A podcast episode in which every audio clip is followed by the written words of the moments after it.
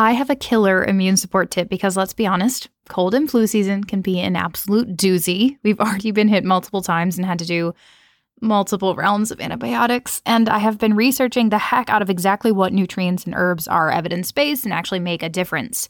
The really cool news is I just found out that MD Logic has a comprehensive immune support supplement known as Immunologic that literally has everything you'd want. I just started taking it this week since we've had a new round of colds. It has a natural form of vitamin C from organic acerola extract, zinc, echinacea, oregano, garlic, quercetin, one of my favorites, and even bee propolis.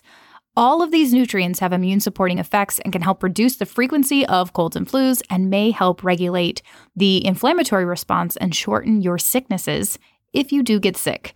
I recommend ordering a few bottles and having them on hand. That is what I have done. Anytime anyone gets sick in your house, start supplementing with it daily. And of course, you can use this as a first defense at the first sign of sickness since it has both immune supportive herbs and antimicrobial extracts like olive leaf and garlic.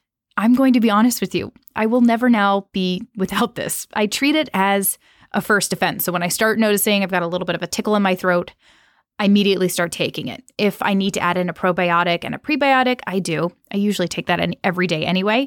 But in general, this literally has all of the evidence based nutrients I've previously been taking individually. It also only uses monolaurin as the flow agent and is always tested for contaminants like heavy metals and mold. To grab yours, go to mdlogichealth.com slash immuno. That's I-M-M-U-N-O. Use the code WELLFED for 10% off. Again, that's MD Logic Health, L-O G I C H E A L T H dot com forward slash immuno. That's I M M U N O. Use code WELLFED for 10% off, and you always get free shipping on orders of $50 or more. You are now listening to Well Fed Women, the show that's been radically changing the way women perceive health, fitness, and their bodies since 2015. I'm your host, Noelle Tarr. Submit your questions to wellfedwomen at gmail.com, and you can keep up with the show on Instagram at wellfedwomen.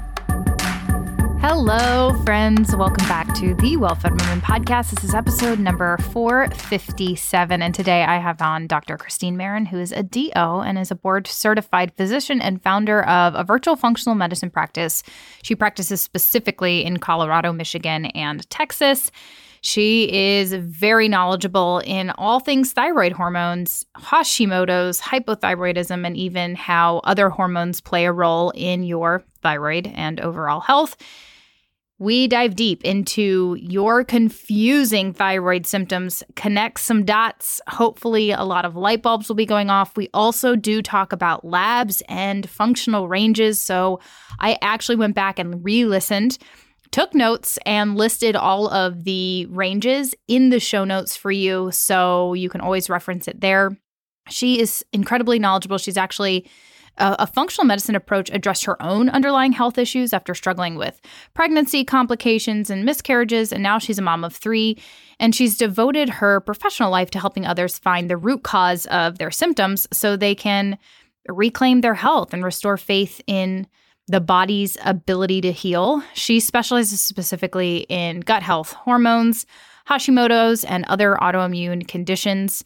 She's board certified by the American Board of Family Medicine and is an Institute of Functional Medicine certified practitioner. I loved my conversation with her and I think I've been following her on Instagram, and I think a lot of you are going to find a lot of really helpful information. If you know anybody who struggles with thyroid issues, Hashimoto's, or even hypothyroidism, this is a great episode for you to send their way and hopefully this this is really helpful for you as well. So without further ado, let me bring on Dr. Maren.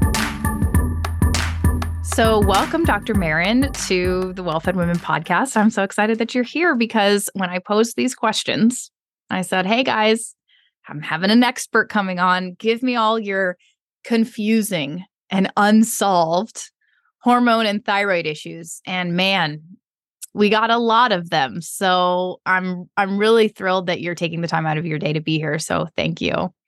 I'm so happy to be here. I love talking about thyroid and women's health and hormones. So um, it's my pleasure. And you have a pretty robust clinical practice that you work with people mostly virtually, or what? Where, where have you gotten a lot of your clinical experience from? Yeah, I work with uh, patients virtually in Colorado, Michigan, and Texas. Um, long story short, I was born and raised in Colorado, and I went to med school in Chicago. I did my family medicine residency in Texas, mm-hmm. and I married uh, my husband, who it was a military doctor we subsequently moved to Detroit, where he did a fellowship. And so my practice sort of followed and then eventually made it back home to Colorado. Awesome. And so is he still in? No, he is okay. not in the military anymore. Got it. That's great. Yeah. So you're kind we of like our time. Yeah. Yeah. Yeah. Cool.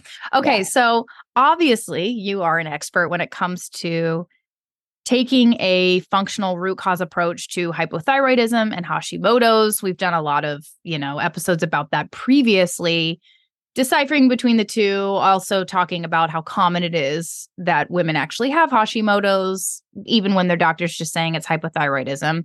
What mm-hmm. one thing that people who are trying to do everything right are missing when it comes to their thyroid health maybe in your clinical practice what do you mm-hmm. most what are some of those common things that people just aren't doing right mm. i would say the biggest thing is really tapping into stress management which is like such a loaded word and it kind of makes me crazy sometimes like I by no means dismiss symptoms like, oh, it's just due to stress, right? Like, not everything is due to stress. But uh, many of us have been sort of functioning in this like sympathetic overdrive state and our nervous system is dysregulated. Mm-hmm. and it's often the last thing to be addressed because it's probably the hardest thing to be addressed right? It takes a lot of work. It's often working with like a great therapist or energy worker or whatever it might be unpacking childhood patterns. And often those are subconscious patterns that people aren't even aware of but they do affect our ability to function in the world and they affect our hormones. I think for for me most of my patients are trying many of my patients are you know trying to address dietary issues and then they're working to address issues with you know toxin exposure and things like that. And so most of my patients are you know somewhat well versed in that kind of stuff but it's just the nervous system piece.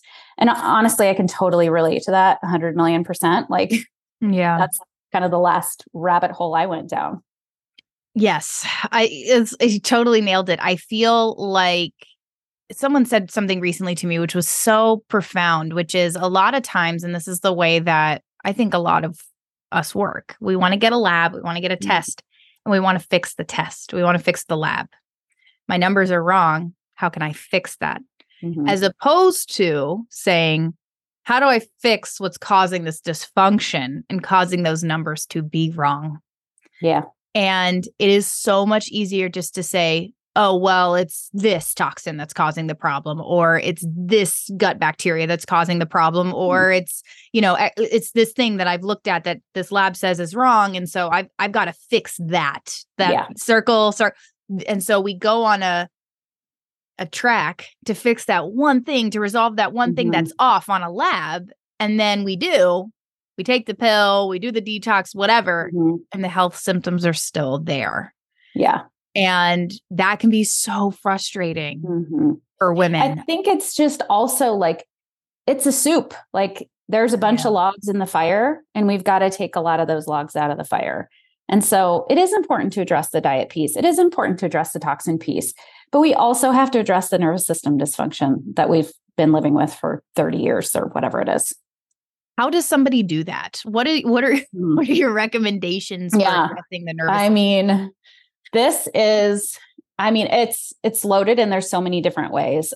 I think finding a really great therapist can be great for people who can afford that and who are sort of open to that and just really kind of digging into like what's there. But it like it with everything, it's like finding the right doctor, finding the right therapist, finding the right yoga instructor. Like you've got to find the right person for you. I really like work from Gabor Mate. He has a book called The Myth of Normal. So if this is like foreign to people, start with that book. Chapter five, six, seven, he talks a lot about sort of how our childhood upbringing really frames how our immune system works. And that oh. was very eye opening for me because I used to sort of think, well, stress is like the straw that breaks the camel's back. And in a way, it can be. But it also can be the thing that primes us for immune system dysfunction, autoimmune disease.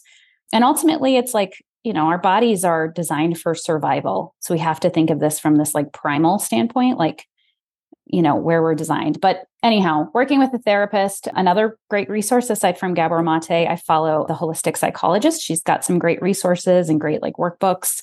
And personally, like I practice meditation literally 10 minutes a day I try to practice like really grounding, like bringing energy into my feet, into the ground. It sounds kind of woo woo for people, but it's real. You know, the basic stuff like sleeping well and making sure your blood sugar is balanced. Like these aren't things that we can ignore, especially yeah. when we have thyroid issues. When it comes to nutrition, not just like restrictive diet, but making sure your body is really nourished. Yeah. Often with thyroid, I'm like, no, wait, intermittent fasting, there's a time and place for that. But for people with thyroid issues, my goal is really like, let's try to tell your nervous system that you're safe. The mm-hmm. goal here is safety. Mantras can be helpful and sort of avoiding, like right now, the news is just painful. For me, it's a little too much. And so I have to really screen sort of what do I see? What do I want to see? What do I want to let myself see? Because I don't need any signals to my nervous system that I'm unsafe and I need to protect myself. Like that's the last thing I need to you know, here. Um, some people, you know, we all have different thresholds.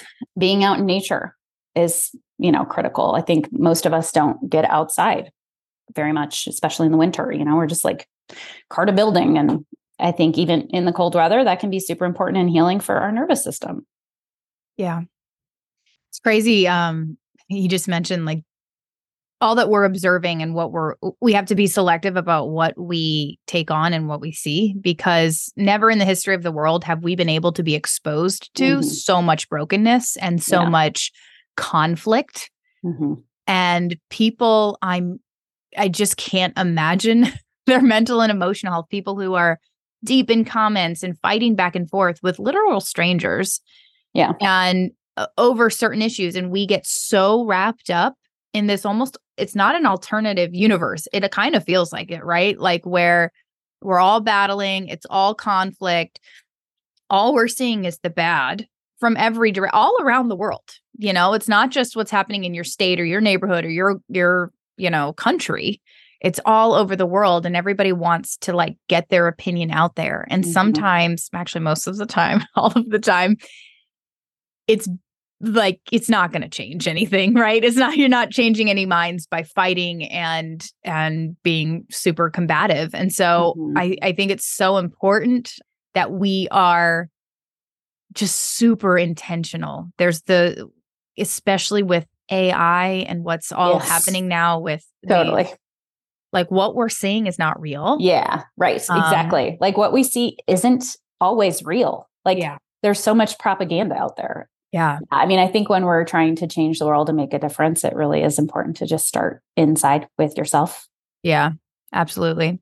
So let's um, focus more on the thyroid stuff. So, a common reason that many practitioners say you don't need to test your antibodies, and I'm sure so many women, everybody who's dealt with thyroid issues has heard this, is that when someone is hypothyroid, it's not going to change anything. It's not going to change the diagnosis. It's not going to change how you actually treat it with, you know, synthetic hormones or not synthetic hormones, you know, however you you're going to treat it. You're just going to give somebody thyroid hormone. And that's just how it's going to be.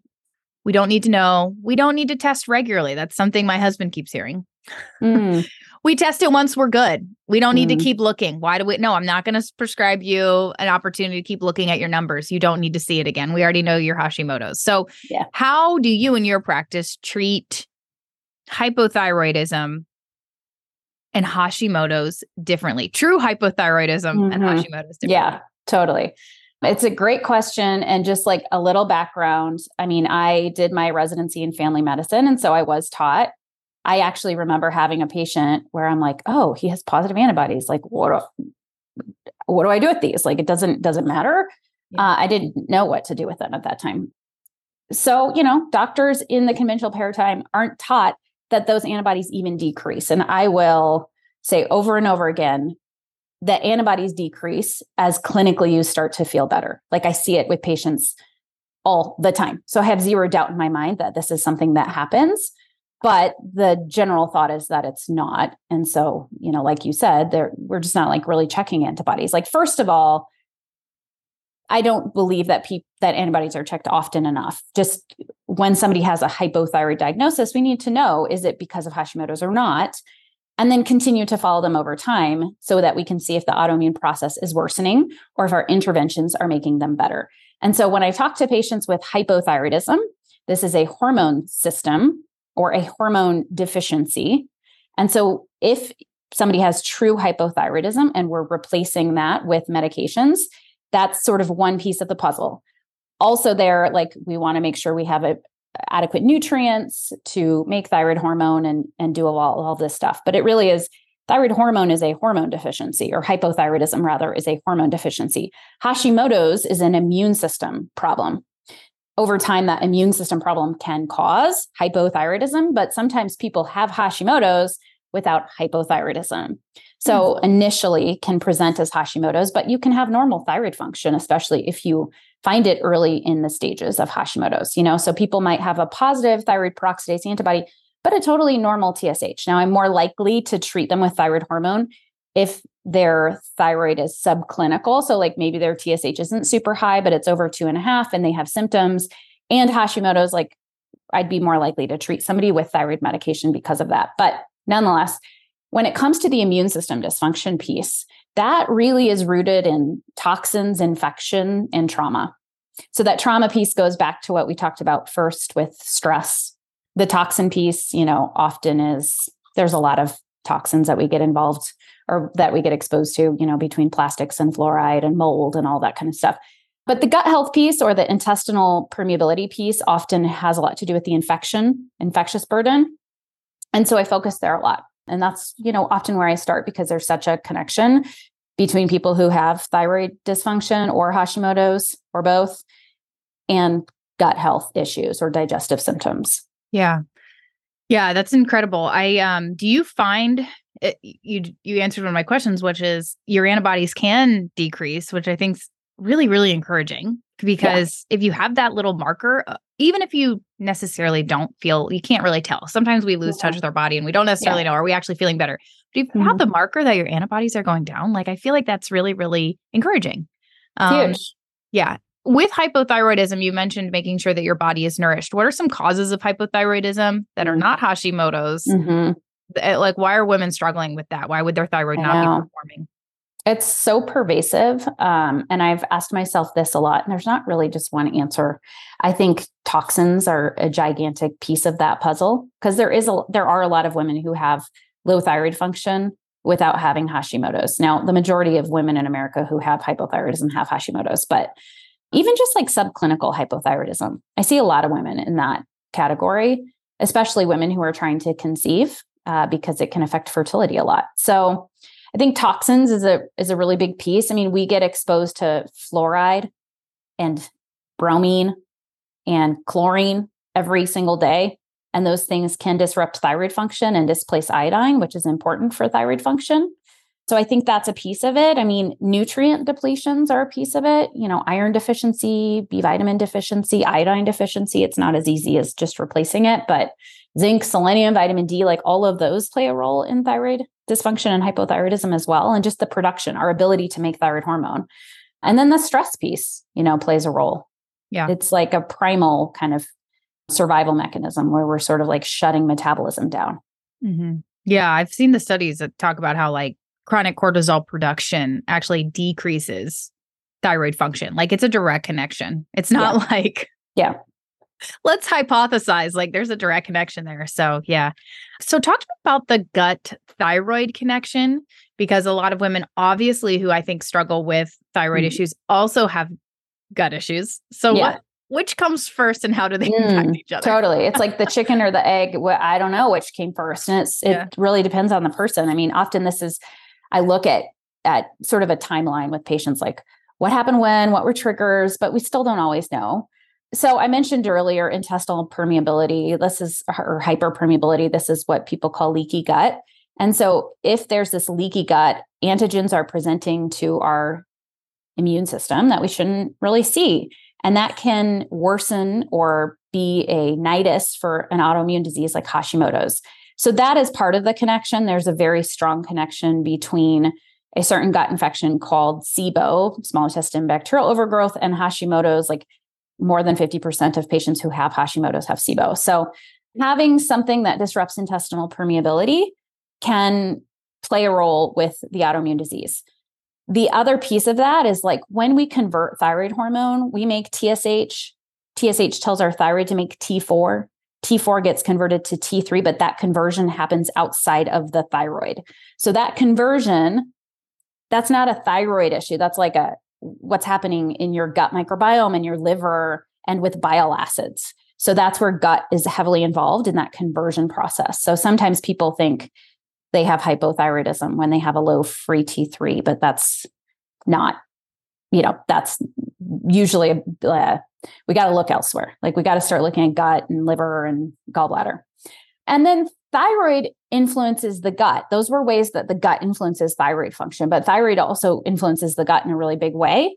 People with hypothyroidism and with Hashimoto specifically are more likely to have dry mouth. Saliva is really important for digestion. More likely to have low stomach acid. That's why sometimes we supplement with betaine HCl. It definitely affects gut motility, which is probably a big part of the reason why patients with hypothyroidism and Hashimoto's often have things like SIBO or bacterial overgrowth in the small intestine. It is also, we know very well, like one of the symptoms of hypothyroidism is constipation, but just digestive dysfunction in general. Sometimes it's loose stool, bloating, belching, gas, that kind of stuff is also those are also symptoms of hypothyroidism and Hashimoto's.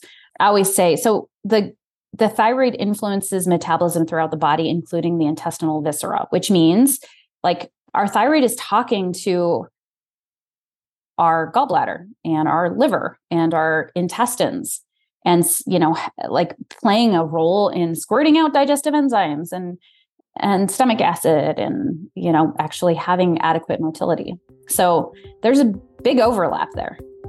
Two supplements I take every day now to maintain muscle mass as I age are creatine and essential amino acids, and I have an awesome discount for you on exactly what I take. Get this a recent study looked at the importance of essential amino acids for women. It found that a relatively low dose, only 3 grams, of leucine rich essential amino acids actually stimulates muscle protein synthesis equivalent to 20 grams of whey protein in older women at rest and after exercise. So if you're a woman 30 plus like me and you're worried about age related muscle loss, as little as 3 grams of essential amino acids per day is going to be the easiest way to support muscle maintenance. Kion Aminos is my fundamental supplement for fitness. I personally have been taking Kion Aminos capsules daily, both on workout days and on off days to support my body's amino acid requirements. I also take creatine now daily to support strength and recovery. I just mix a scoop in water because it's totally tasteless. Creatine supports the maintenance of muscle mass as you age, even has benefits for brain health, and it's something I'm going to be taking for the foreseeable future. Kion is backed by over 20 years of clinical research, has the highest quality ingredients, no fillers or junk and undergoes rigorous quality testing. They make essential amino acids available in capsules or powders you can mix with water, and the powders taste great. If you want to naturally boost energy, build lean muscle, and enhance athletic performance, get Kion Aminos. You can save 20% on all subscriptions, which is what I have. Just go to getkion.com forward slash well fed. Again, that's getkion, G E T K I O N dot com forward slash well fed to get my fundamental supplements for fitness, Kion Aminos. So, when you say motility issues, essentially food is moving slower, then it has be- a better chance of sitting and fermenting or causing bloating, gas, that sort yeah. of thing. Is that correct? Sometimes it's moving slowly. I almost think of it as like motility dysfunction. So the migrating motor complex in our gut should like sweep food through. And sometimes that doesn't happen. And so we have this enteric nervous system. It goes back to the stress piece too, and like the stress and trauma piece. Also, it's kind of loaded, but it can go back to like having things like food poisoning that can really mess with the nerves in the gut. So the mm-hmm. enteric nervous system. This is where it's like, well, maybe you had food poisoning. Food poisoning set you up for SIBO. And then SIBO got really bad, and you ate a lot of gluten and you had worsening intestinal permeability. And then that was like genes load the gun, environment pulls the trigger, and now you've got Hashimoto's. But we don't really know what came first, the chicken or the egg, because we haven't been testing all these labs for, you know, your whole life. And we didn't think to test them when you had food poisoning. So interesting. Yeah. So if someone has these unexplained digestive and thyroid issues, what tests should they be asking for? And what are your functional ranges for mm. TSH? Because you mentioned yeah. 2.5. Most people, I think it's still five. Yeah, like four like, and a half or five. Yeah. In an ideal world, what I check is a TSH, a free T4, a free T3. I like to check reverse T3, TPO, thyroid peroxidase, and thyroglobulin antibodies. In pregnancy, I check total T4 and total T3 instead of free T3 and free T4. But outside of pregnancy, I look to look at the free T4 and free T3. If your doctor is not willing to check all of those labs, I would ask for a TSH and a free T4 at the very least. Often, what's checked is a TSH with a reflex to free T4. And what that means is we're going to check TSH, but unless it's outside of the normal range, so unless it's pretty high at five, we're not checking free T4. And then we just completely miss like a whole diagnosis called secondary hypothyroidism when people have a low free T4 but a normal TSH. So most endocrinologists will check a TSH and a free T4, but most primary care doctors check a TSH with a reflex to a free T4. So I would I would check a TSH, free T4 at the very least. If you can get them to check a free T3, great. Reverse T3, a lot of times people sort of push back on, and you don't have to fight super hard for it. Like it's nice to have, but I feel really strongly about checking thyroid antibodies for anybody who's struggling with chronic symptoms because I can't even tell you how many patients I see who say, I've been sick for five years. Nobody can find out what's wrong with me. My labs are all normal, but nobody ever checked them. And they have Hashimoto's. I'm like, you've had Hashimoto's for 10 years. Like, wow. That's, you know, because like I said earlier, like the Hashimoto's usually comes first and then eventually that causes hypothyroidism. Yeah. But in conventional medicine, we're sort of looking at it the other way where we're saying, we don't really even test for Hashimoto's unless you have hypothyroidism. Wow. Yeah. But if there's lots of symptoms going on, like anxiety and gut dysfunction and stuff like that, we ought to check it. It's cheap, honestly. Like these labs aren't expensive, but they're widely available. And, you know, uh, I'm always like a risk benefit kind of person. Like, well, what's the risk? Yeah. Right. That? Right. We're already drawing your blood. Like, yeah, that's, I mean, you know, little... it's not like a $3,000 lab, you know, right. it's like maybe $38 or something. So, yeah. And yeah. what are your functional ranges for TSH? Yeah. So functional ranges, I mean, I say with TSH, I'd like it close to one. One to two is sort of my ideal.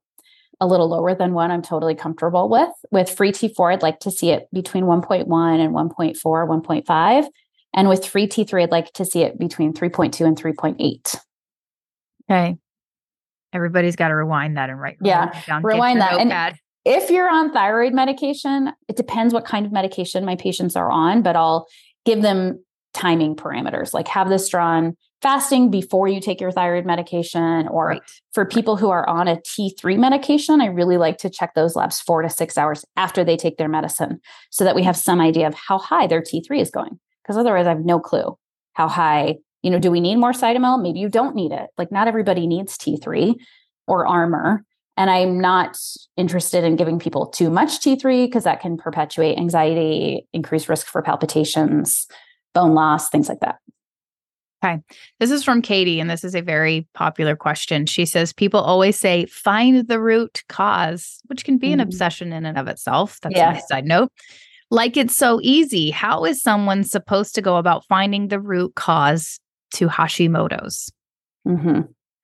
Yeah, that's where it's like working with somebody who does this all the time. I mean, you yeah. know, I think I think it's really hard to do it on your own. I mean, this is, you know, I do this every day with patients all day long. So I see the patterns, but for people who can't work with a functional medicine doctor and can't do some of these testing option or don't have the tests available to them, I think just assume there's like trauma toxins infection. Start with gut, if you have digestive symptoms, it's very obvious. If you don't, you might even still consider like, is there SIBO? Because it's so common, especially if antibodies are really high. And then sort of consider, I think it's a good exercise, honestly, is like really creating your own health timeline.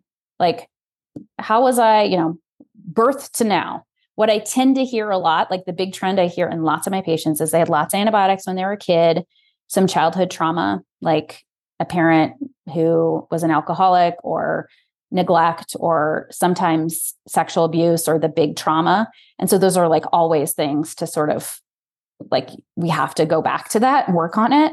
And then, you know, normally there's I think honestly that like early life stuff is just like such such a big primer.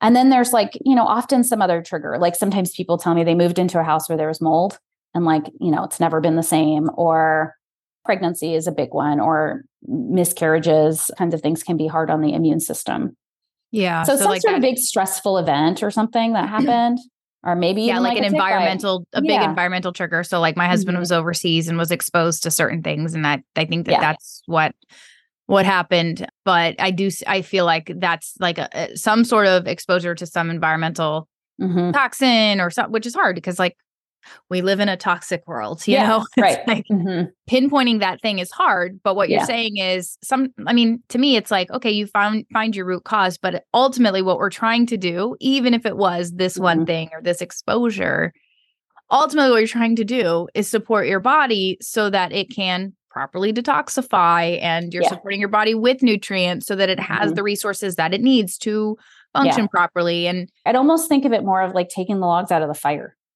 Yes. You know, because there's not like, like one root cause. Like just yeah. take the gluten out. It's not just the gluten though. Like you got to address the water filtration and, you know, whatever you're breathing in when you take a shower. Like, and it's just, you just got to kind of start doing these things sort of one at a time until it just becomes part of your lifestyle because it's not like a diet.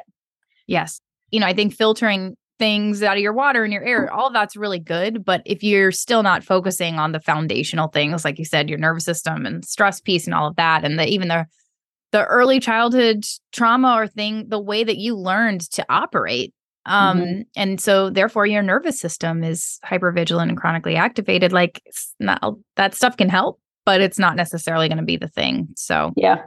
yeah. All right i have oh, oh one last question before we get into the questions from the community what are some key supplements? This is mm. always the question, right? What can I take? Key yeah. supplements for people with Hashimoto's or hypothyroidism. This is where it's really help helpful to have blood work. And it can be simple, but like if you're anemic, we need to fix that. And it might be iron and it might be B12 or folate or you know something else. But I think investigating first what what you actually need and then supplementing from there because it's not like a there's not like one size fits all protocol. You know, everybody's always like, what's your protocol? I'm like, well, depends on your labs. What's your vitamin D level? What's your homocysteine level? What's your iron level? So I think making sure you have adequate nutrients. I mean, if somebody's trying to keep it really simple and they were female, I'd probably do a multivitamin with iron. And that's keeping it really simple. That's not what I typically recommend for my patients. What I'm recommending for my patients is usually like some sort of methylated B complex hmm. a D3K2. Occasionally, I'll use a small dose of iodine for patients who don't have Hashimoto's but have hypothyroidism and low iodine. They're like for the stress response. I mean, ashwagandha, like, there are some good studies there. I like to use it a lot in people who have a lot of stress or trouble sleeping, things like that. I mean, it's just it's such a hard question because there's just like not one thing that fixes a, it, right? Yeah, I'm a big fan of vitamin A. Yeah, right. I'm a big fan of vitamin A not in patients who are trying to conceive pregnant or breastfeeding, but vitamin A can improve cellular receptor sensitivity to thyroid hormone, so can exercise. So I re- I'm I think vitamin A is underused personally. It's great for skin too. Antioxidants are great, you know, but I think like for somebody who's just trying to keep it really really simple, I do a really high quality multivitamin with iron, something with methylated B complex. When you pick up a a multivitamin, I am not talking like go to your Costco or Kroger or whatever, like you need to get on. I'm a big advocate for pharmaceutical grade supplements, like you get what you pay for kind of thing.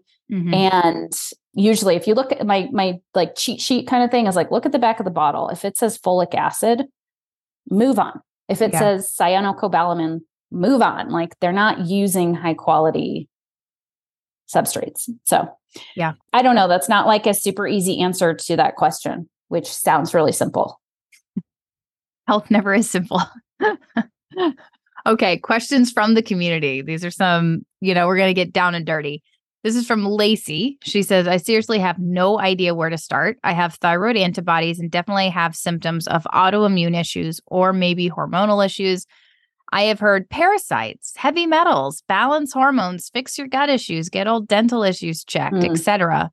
I don't have the time or money to check every single one of Mhm. those. Is Yeah. there somewhere simple that I should begin? Yeah. This really brings up the dental amalgam issue as well. I am also a really big proponent of integrative dentistry and safe removal of mercury amalgam. So, our silver, if you have silver fillings and you have Hashimoto's, I would consider having those removed, but only with somebody who does that safely. IAOMT is a good resource for that. And they talk about safe removal of mercury amalgam so you don't get exposed to more. But that's not a simple solution. I would just sort of think like, okay, somewhere on the list, like these are things ideally that should happen and they don't all happen at the same time. They happen over time. So I think a good place to start is diet, which is where most people start. I would do gluten free and I would just focus on real whole foods. I wouldn't go super restrictive. I don't think that most people need to go like autoimmune paleo, but you know, you could follow like a maybe loosely paleo template if that's helpful. But I think in general, focusing on gluten free and blood sugar balance and whole, real, nourishing foods, healthy fats, avocados, nuts, seeds, eggs, and healthy proteins, and you know, fruits and vegetables. So, and then I'd really focus on gut health. I think for somebody who has digestive symptoms, the bulk of people I work with have things like bloating, gas, belching, and loose stool, maybe constipation. Those are signs of SIBO. It depends on history. Sometimes I see fungal overgrowth as well. But there are some like herbal combos that you could try. So one of the ones I often use is Candibactin ARBR. That's from Metagenics. And so you could do like an herbal kind of gut sort of reset. It's not like my go-to for all patients. Oftentimes for patients with SIBO, I actually prescribe a medication. But I've seen it help people for sure. Like my husband's medical assistant was like, "You saved me. I'm I'm like all better." I was like, "Great. Well, that was easy." You know, sometimes it works. Sort of a broad spectrum herbal combo that can help with potentially parasites. But I think really just paying attention to history, like if you're having anal itching and unexplained weight loss, and you got sick in Mexico, like you might want to think more about parasites. Parasites is kind of a loaded one, I think, because I think it just goes back to like our Western microbiome is not super robust. You know, Mm. like Yeah. hygiene hypothesis, we are more likely to get sick and get foodborne illness. And then we're more likely to get like basically poisoning of our enteric nervous system because of that. So that's sort of like the setup for SIBO. But nonetheless, I think if you have digestive symptoms, pay close attention there. You could see your primary care gastroenterologist and ask them about it. They don't always have great answers for that, but I think ask about SIBO, you know, is a good place to start.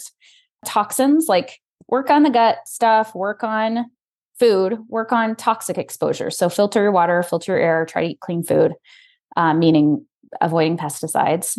Don't try to make it something that is so obsessive that you feel unsafe in your own home where you're like i can't eat anything because it ha- it's wrapped in plastic. Like Yeah. we just have to do our best. It's 80 20 it's not perfect. You just do your best to clean up where you can and honestly that's just important for lifelong health and decreasing your risk of things like cancer.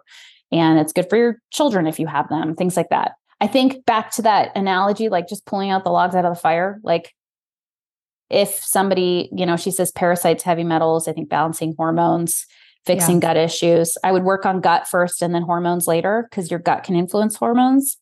Like for people who have digestive issues, if you can fix that piece, often the hormones get better. If they don't, then I think it's a place to explore, but it's not always super simple. And I don't think you have to check every one of them. You know, if you can just sort of empty the bucket, like things often get better and your body sort of spins back into orbit. Yeah, I like that. This is from Kim. She says, I have Hashimoto's and two other autoimmune diseases, and I think it's because of decades of gut issues. I have many questions about thyroid antibodies. Mhm. How often do I test, and how do I actually reduce antibodies? And then she also says, which is the age old question, she says, How do I tell the difference between my thyroid problems and my 40s hormones? Ugh. Yeah. How often do you test, and what are your Mhm. What ways do you actually reduce antibodies when you have the diagnosis of Hashimoto's? So I say like the easy ways are gluten-free diet and maybe low dose naltrexone. I use that medication pretty often and it can help reduce antibodies. the harder ways are addressing gut issues because you first have to identify what the problem is. It can be multifactorial. So there's upstream factors, which we mentioned earlier, how thyroid influences your gut. So if you have low stomach acid or low digestive enzyme function, like you might benefit from a digestive enzyme. When I work with gut patients, it's remove and replace. Remove gluten and other inflammatory foods or food sensitivities. Remove the infection, which we have to first identify, and replace the enzyme. So, if you can identify what the gut infection is, that would be great. And then I'd also use some sort of digestive enzyme. You could go through the whole process of testing betaine HCl and like figuring out if and how much you need it, or you could use a broad spectrum digestive enzyme like DigestZyme from Designs for Health is one that I use, and it has HCl, ox bile, and pancreatic enzymes. So, you know, gluten free diet, maybe if Kim doesn't have access to seeing a gastroenterologist or primary care doctor who can help identify whatever's going on with her digestion. Then she could try some herbs. I do always think it is important to see, you know, somebody and make sure there's no red flags. Like for people who have unexplained weight loss and blood and mucus in the stool, like if you have one autoimmune disease, you're likely to have others. And some of those autoimmune diseases can affect your gut, like ulcerative colitis and Crohn's. So I always think about that kind of stuff. And those are questions I ask patients. But how often I test antibodies sort of depends on interventions. If I make a major intervention, like let's start low dose naltrexone, I'm going to check antibodies six to eight weeks later, maybe three months. So eh, most of my patients with Hashimoto's, I'm checking antibodies like at least every three months. For patients who are stable, like I have Hashimoto's, I probably check my antibodies every six months or so. But if something, if I'm not feeling good or I'm feeling off or something super stressful happens or I have a baby, I'm checking those antibodies more often. So reducing antibodies, I see antibodies reduce gluten-free diet, low dose naltrexone. Xifaxan is a huge one that I find super helpful. Xifaxan is a medication used to treat SIBO. I mentioned Candibactin ARBR. I prefer Xifaxan. It's better tolerated. Back to the risk benefit piece, it's a pharmaceutical, but like actually kind of lower risk than Candibactin ARBR in some instances and better tolerated. So if you have access to that, your doctor will prescribe it and it's appropriate. You don't want to use it if it's not appropriate, but it's, you know, it's something we use for for SIBO. And so if you have SIBO, use it. I think it's a, a good medication. I used a lot over the years. I sort of learned like the herbal doesn't work as well and it's not as well tolerated. So mm-hmm. anyhow, those are ways that will see him come down and like working on the stress piece and the simple stuff like get good sleep prioritize sleep. Don't watch TV till midnight and then go to bed and wake up at six in the morning. Go outside, walk every day, get some exercise. Don't get too much exercise where you know you're depleting your body and sort of sending signals of like oh gosh i'm getting chased by a lion but you know if you can lift weights and walk every day and get outside like that's great for thyroid function and when i mentioned cellular receptor sensitivity exercise improves that for hormones and so I, like I didn't know that fact. Yeah. That's really cool. Exercise is so important. And like, I think in the thyroid community, it's like people get this message sometimes that you shouldn't exercise. Like, stop exercising because you have Hashimoto's. You shouldn't do that anymore. Now, I'm not talking about like getting on the treadmill, like going to bed at midnight, waking up at 6 a.m., getting on a treadmill for an hour. Like, that's not, you know, mm-hmm. that's not doing anything for us. But I'm a big advocate for um, weightlifting. Yes. If you like, I mean, like ultimately do what you like. I go, I dance on Tuesday nights and I, you know, play pickleball sometimes. Like whatever you like to do, just do that. Yes. Move I body, love that. Walk your dog. What do you, what kind of dance do you do on Tuesday I nights? I do hip hop. Oh, that's fun. It's really fun. That's cool. It is like my favorite night. Hip hop with Julie. That's Hi, Julie. Stress, stress reliever right there. I mean, it's awesome. Yeah. Dance it's really therapy. fun. Now that I am approaching 40, I have been using adaptogens to manage stress, lack of sleep, and cycle changes, especially during cold and flu season when the kids are up all throughout the night. I love supplementing with ashwagandha mid morning to help my body manage stress or lack of sleep, or even when we're traveling. I also love Vitex or chasteberry. There is so much research on how it helps relieve PMS symptoms like headaches and mood changes and even cycle irregularities. And the only place I get adaptogen blends is from Organifi. They have clinical doses of adaptogen blends and they make them in really good tasting drinks. Adaptogens are herbs and functional mushrooms that help your body adapt to stress. Research shows adaptogens can balance cortisol, combat fatigue, enhance focus, ease depression and anxiety, and support proper hormone function. Organifi's green juice blend has ashwagandha, and Harmony is perfect for you to take around your cycle if you're struggling with PMS or want to balance hormones. And new this month, Organifi just launched Kids Easy Greens. This is awesome for picky eaters or when you just want to supplement your kids' diet with superfood greens, micronutrients, and antioxidant rich digestive and immune support. It's a nutrient rich blend of veggies and superfoods with added probiotics and digestive enzymes. It tastes amazing, and you can just tell your kid it's juice. Support your body, energy, immunity, and stress with Organifi. Organifi takes pride in offering the best tasting superfood products on the market at a price that works out to less than $3 a day. There are clinical doses of adaptogens so you actually feel the difference. Go to Organifi.com forward slash wellfed and use code wellfed for 20% off. That's Organifi, O R G A N I F I dot com forward slash wellfed. Use code WELLFED for 20% off your entire order. So this is another question is like I know a lot of women do have hormone symptoms and some of those are very similar to thyroid symptoms especially mm-hmm. as we enter perimenopause. How do you know the difference between thyroid mm-hmm. issues and mm. hormone issues? Yeah, I mean, get the thyroid optimized first and see if they're still there. I kind of stick with that. Like getting on a appropriate thyroid medication and the right kind of combination is important. You know, thyroid symptoms can definitely look like anxiety, sometimes depression, feeling cold all the time, slow metabolism, thinning hair, thinning of the outer third of the eyebrow, sometimes constipation. With hormones, especially in the perimenopause, like thyroid can definitely contribute to anovulation or not, you know, not ovulating and therefore having irregular menstrual cycles. So if that's something that happens to you, it is tricky. So get your thyroid right and figure out what's going on with your hormones. I mean, you could test too. If you think you're in perimenopause, like you can test certain things like FSH and LH on day three to five of your cycle. If it's pretty high, that would indicate, yeah, it could be perimenopause. If you're having things like vaginal dryness and hot flashes, often that's more perimenopause. Like I see that more with estrogen deficiency than I do with thyroid, unless you might be having hot flashes if you're taking too much T3 or you're over medicated on thyroid medication, which I also see so yeah, I mean, it's sometimes tricky, but I think I think bottom line is like get on the right dose of thyroid medication, check your labs. If you ever change your thyroid medication, you need to check your labs six weeks later. Make sure mm-hmm. your TSH, free T4, free T3 are in a good range. And then with hormones, it, yeah, it's like all over the map, right? Like women early on have this like often estrogen dominance symptoms and heavy painful periods. And then you know, in perimenopause start having more irregular periods, or maybe they're closer together and they're having hot flashes and vaginal dryness and UTIs. And I think we just have to kind of figure that one out, probably with your doctor. Like an OBGYN is pretty, many are are pretty skilled these days in in hormones. Maybe I'm just jaded because I work with like more integrative OBGYNs you know, and I think the other piece is like educate yourself as much as you can so that you can advocate for yourself when you go see the doctor. Yes. Like yeah. you can't just doctors have told me things where I'm like, yeah, that's ridiculous. I'm not doing that. Like right. Uh, you know, I mean, they don't have that much time.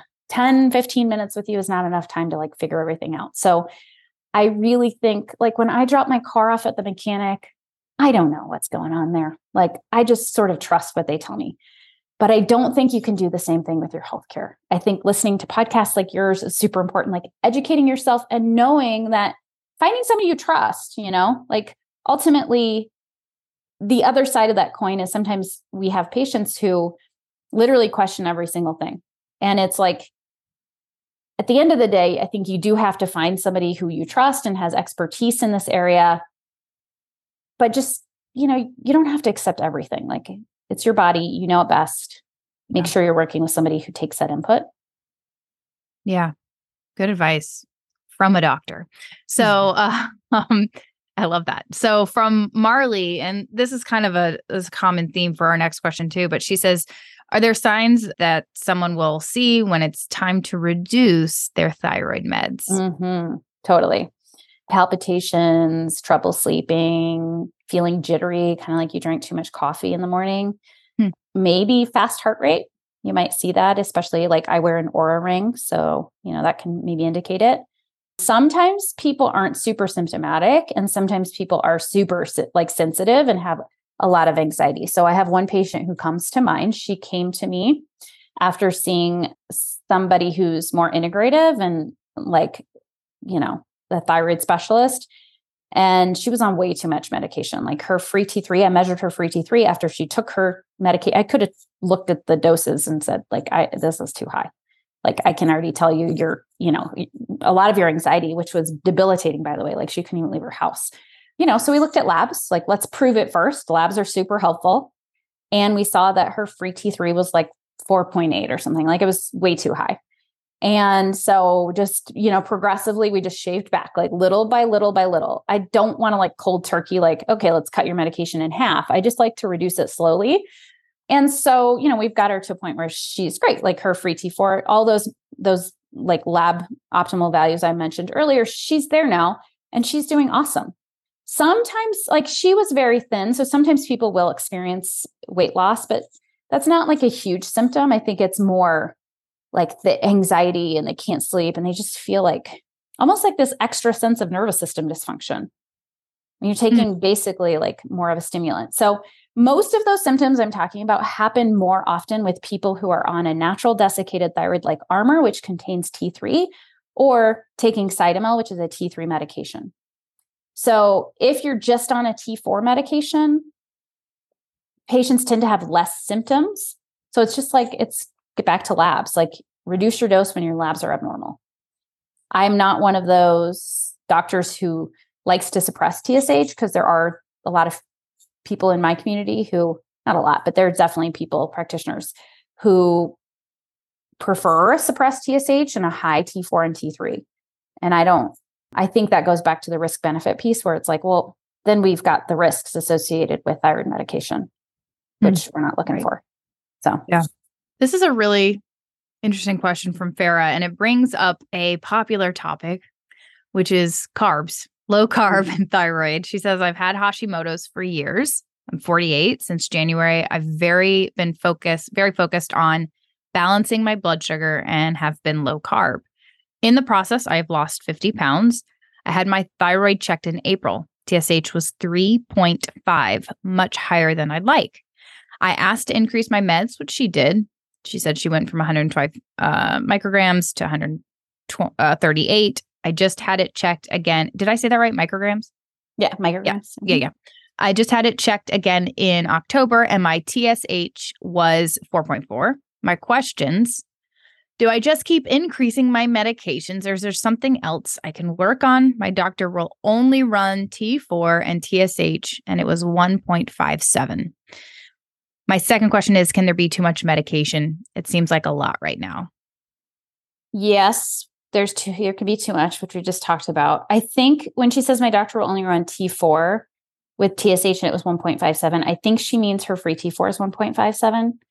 And it depends if if she took her medication like right before the blood draw, which is often what people do because they take their medication first thing in the morning, go to the lab, then it, it might look artificially elevated. But it sounds like the free T4 level is really good. I would be real curious about her free T3 and if she might benefit from Cytomel. I would also, I'm, you know, the reason for her TSH going up is pretty atypical. Usually, as you lose weight, you need less of a dose.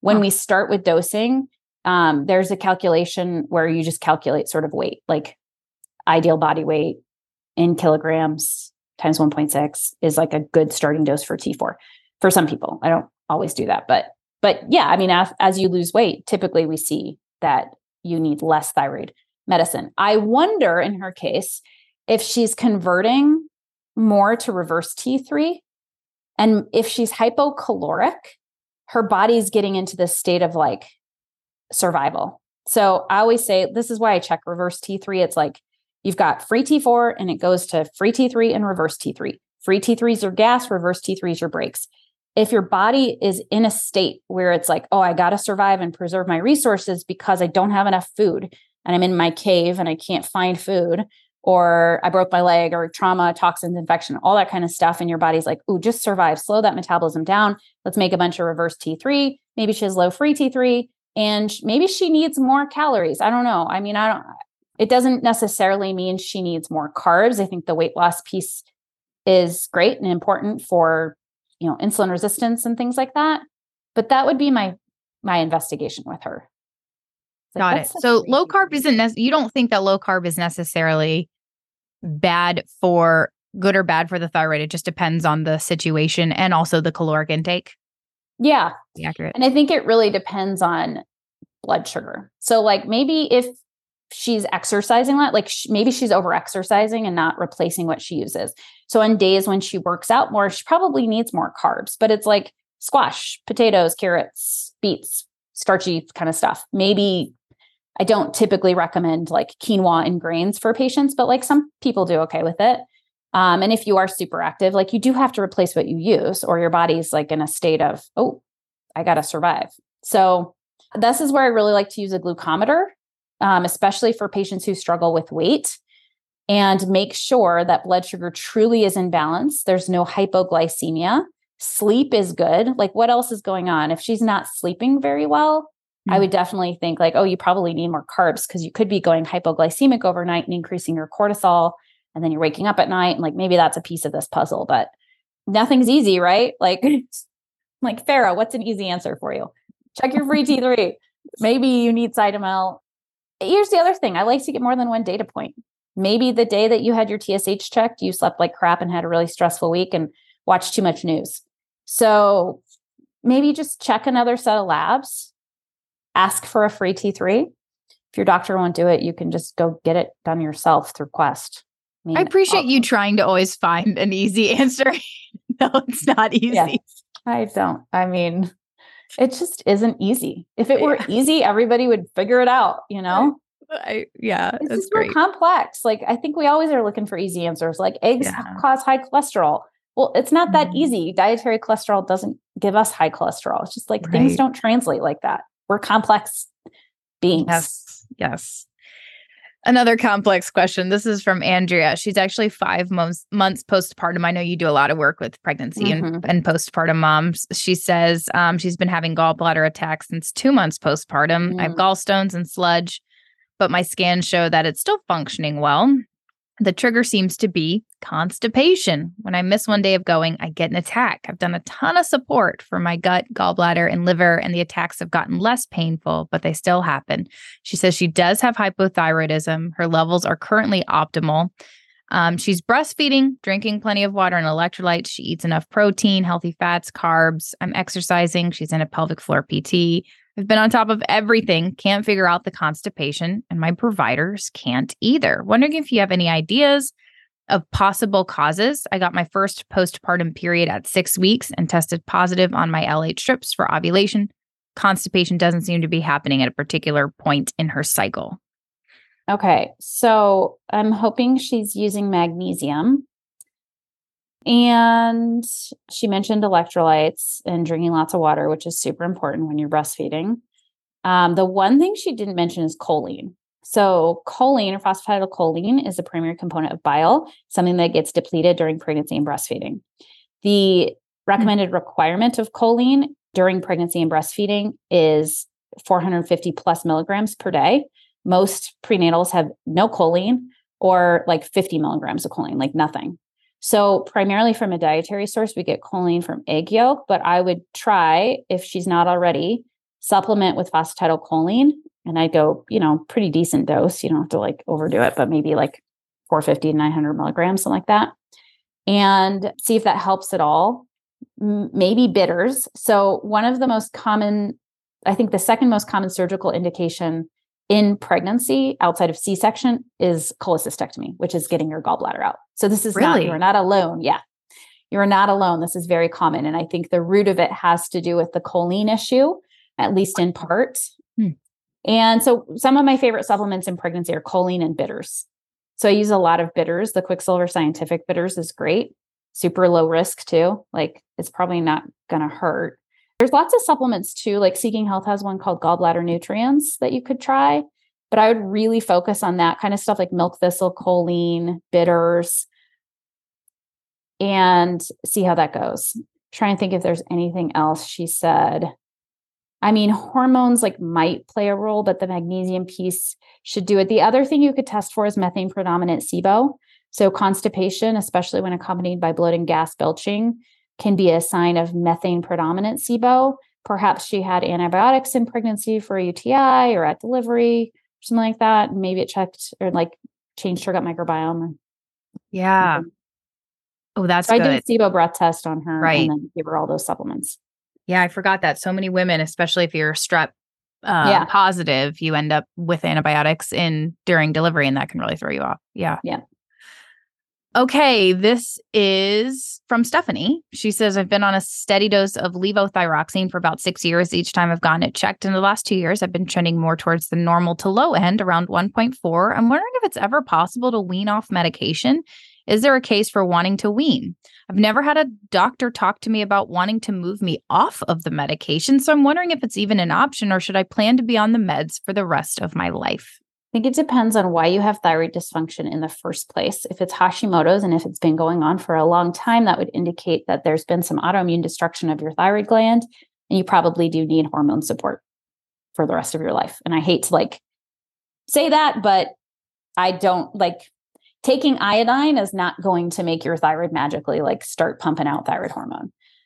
Often, what I've seen clinically is like when we start treating patients for the right things, which is complicated, we can start to reduce the dose. But there's not that many patients that can just straight up get off medication, especially if they were frankly hypothyroid to begin with, meaning like their TSH was above five or 10 um, when they started thyroid medication. So sometimes I see people do this and they'll just like, I don't want to take thyroid meds. And then their TSH will be like 50 or something, you know? So I think there's a case for reducing medication or being on the lowest effective, well, not the lowest effective dose, because I am more advocate for being on the optimal dose that makes you feel the best. So, but I think just making sure like you're giving your body all the other things it needs to make your own thyroid hormone as best you can, and then supplementing with what's needed. But I don't know enough about her to know if getting off of medication is an option, but I would say like probably not. Yeah. Okay, I got a couple questions about hormones to round us out. Uh, this is from Michaela. She says, What are the biggest things to focus on when balancing hormones, specifically balancing estrogen and progesterone? She has estrogen dominance and low progesterone, which is probably, in my opinion, one of the most common, Mhm. you know, hormone dysfunction or um, Yeah, uh, imbalances. Super common. Yeah. Mhm. So I think proper elimination and liver function is important. I mean, there's all sorts of supplements we can use for estrogen dominance and low progesterone, like DIM and Chaste Tree. I use those a lot, but I think really supporting the your elimination pathway. So like liver, gallbladder, gut, you have to poop out your estrogen every day. If you're constipated, start Right. there. Poop every day. Also blood sugar. So stable blood sugar is super important and cortisol. So exercise, but not too much. Eat well, but not too much. You know, all that kind of stuff. It's like you just, th- it really does go back to everything in moderation to some degree, except for gluten. As you've heard me say a couple times, people with thyroid disease, I'm not like no gluten in moderation. Like most people mm-hmm. need to be on a gluten free diet, but not everybody. So I think proper sleep, because that's going to affect cortisol, good nutrition, really focused on blood sugar balance, healthy fats, liver, gallbladder, gut health, pooping every day. I think those are the biggest ones. And then, like I was saying, for estrogen dominance and low progesterone, I do tend to use DIM, but not, you? not like a super high dose. But yeah, I like DIM and I like Chaste Tree and, Yes. Yeah. and L3 Carbinol and some of those. Yeah, I think we can't. I just got actually got a DM yesterday from somebody. She had messaged me and said, I'm getting these horrible menstrual headaches and I just don't know what to do. And I said, if you're not taking magnesium, start taking magnesium and mm-hmm. then, you know, look into some of, I had written some articles just about, you know, how to naturally support hormone function. And really the main things in those articles are like, support estrogen detoxification, eat your Mhm. leafy greens and Yeah. you know, yeah, all those totally. things I, mhm. Yeah, during mid cycle, especially mid cycle. Yeah, because her Mhm. hor- her headache started right at ovulation and would go to Yeah. when she started her period. And just making those, she just messaged me and she uh, just making those little tweaks of like, okay, I was really intentional about leafy greens and heme iron and all that kind of stuff. And eating that and really supporting estrogen detoxification and taking my magnesium. And like, I didn't, ha- I, for the first time in years, I didn't have a, for my, like a menstrual migraine. Yeah. Um, and so I, I think sometimes we those little things can make such a big mm-hmm. difference, you know? They can. Yeah. And it's like if you don't really know that you have estrogen dominance, but you just think it's estrogen dominance, like start with cruciferous vegetables. Right. That's right. going to help. That's that is DIM. Like that's where we get DIM from, right? right so right. I don't I I am weary about people who don't know what their labs look like using DIM kind of indiscriminately because you don't want to deplete your estrogen because then you have this whole other problem and then you yeah, don't ovulate. Right. Like, you know, so I wouldn't, especially if you don't know what your labs look like, I wouldn't be super aggressive about that sort of stuff and dosing. But yeah, yeah I think those are great points you made. Michaela also asks top tips for getting rid of horrible menstrual cramps. Magnesium. Magnesium is yeah. probably my favorite. Things like curcumin and fish oil can help too just kind of anti-inflammatory. Do you recommend Vitex like mm-hmm. people cycle it in or take it daily or most of the time I just have them take it daily. Yeah, Chaste Tree or Vitex just daily. I mean it depends on the patient, you know, but most most of them I'll just have them use it daily. So that could help and castor oil packs can be helpful. And then I'll, you know, all the stuff to help with the estrogen dominance if that's the cause of the horrible menstrual cramps, which I, you know, I always say like it's common, it's not normal. Yeah, right. Last question is from Elizabeth. She says, Do you have any information on ovarian cysts and how it impacts fertility? How do I manage the pain? How much digestive symptoms can actually be attributed to them? For example, bloating and gas. I was mm recently diagnosed with three on one ovary and two on the other, waiting to get into an IB- OB to talk about options. Mm-hmm. So, this makes me wonder about PCOS. If somebody has polycystic ovarian syndrome, often it's there's like a big blood sugar component there. It can be a kind of loaded one. I would definitely make sure they're testing your testosterone levels as well.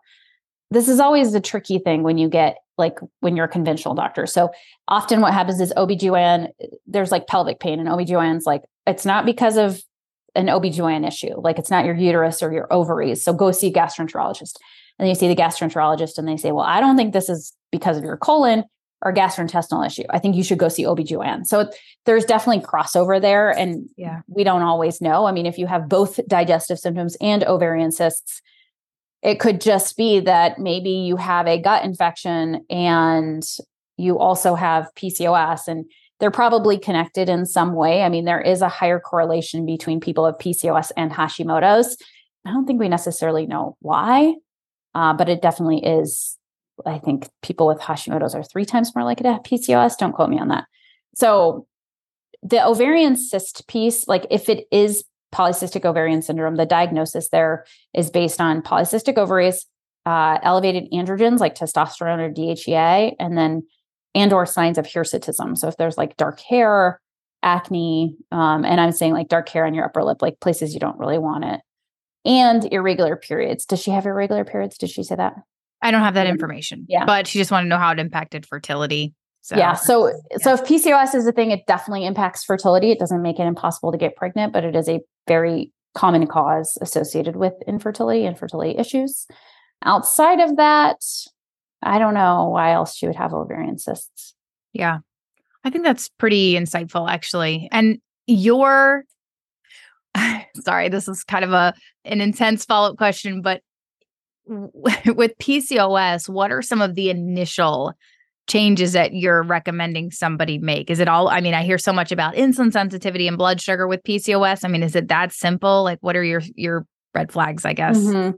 Sometimes it's that simple. I mean, you know, eating regular meals, probably lower carb following your blood sugar.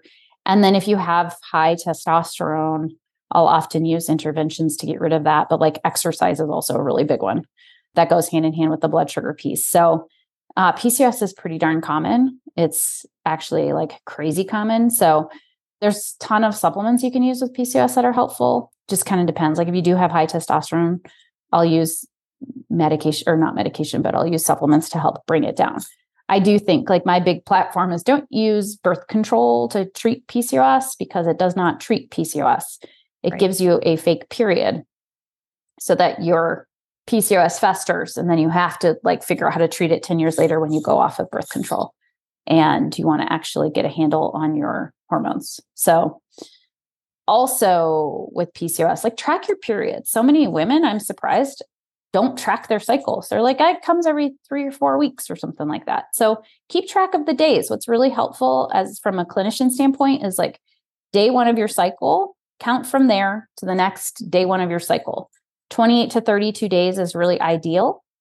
If your periods are sometimes 25 days and sometimes 38 days, we've got issues. Like we should be addressing that. Yeah if it's like off once in a while, eh, it's usually not that big of a deal. But like tracking trends, your your hormones tell us a lot. So pay attention to your period. I love that. Thank you, Dr. Maren, for answering all. We got through all of them. I'm so excited. like, are we going to do it? We did it. I know a lot of people are probably like, can I just work with you? Talk to me about your virtual practice and how people can actually get in touch with you. Yeah. So I see patients in Colorado, Michigan, and Texas because of licensing laws. We can't see patients all over the country. Hmm. Eventually that might catch up, right? Let's hope. Yeah. Um, but for now, Colorado, Colorado, Michigan, Texas, that's those are the states where I'm licensed. And you can learn all about my practice on my website, which is drchristineMaren.com.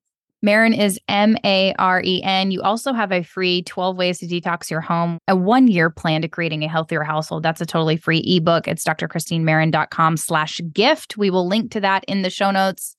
Also, follow her on Instagram. It's at Dr. Christine Maren. Very simple and straightforward. Thank you so much for being here. And I would love to have you back. I think you need to write a book. This is what I would say to all my guests. But I think you need yeah. to write a book because, man, 2023 in dealing with thyroid issues is different than how we dealt with them 10 years ago.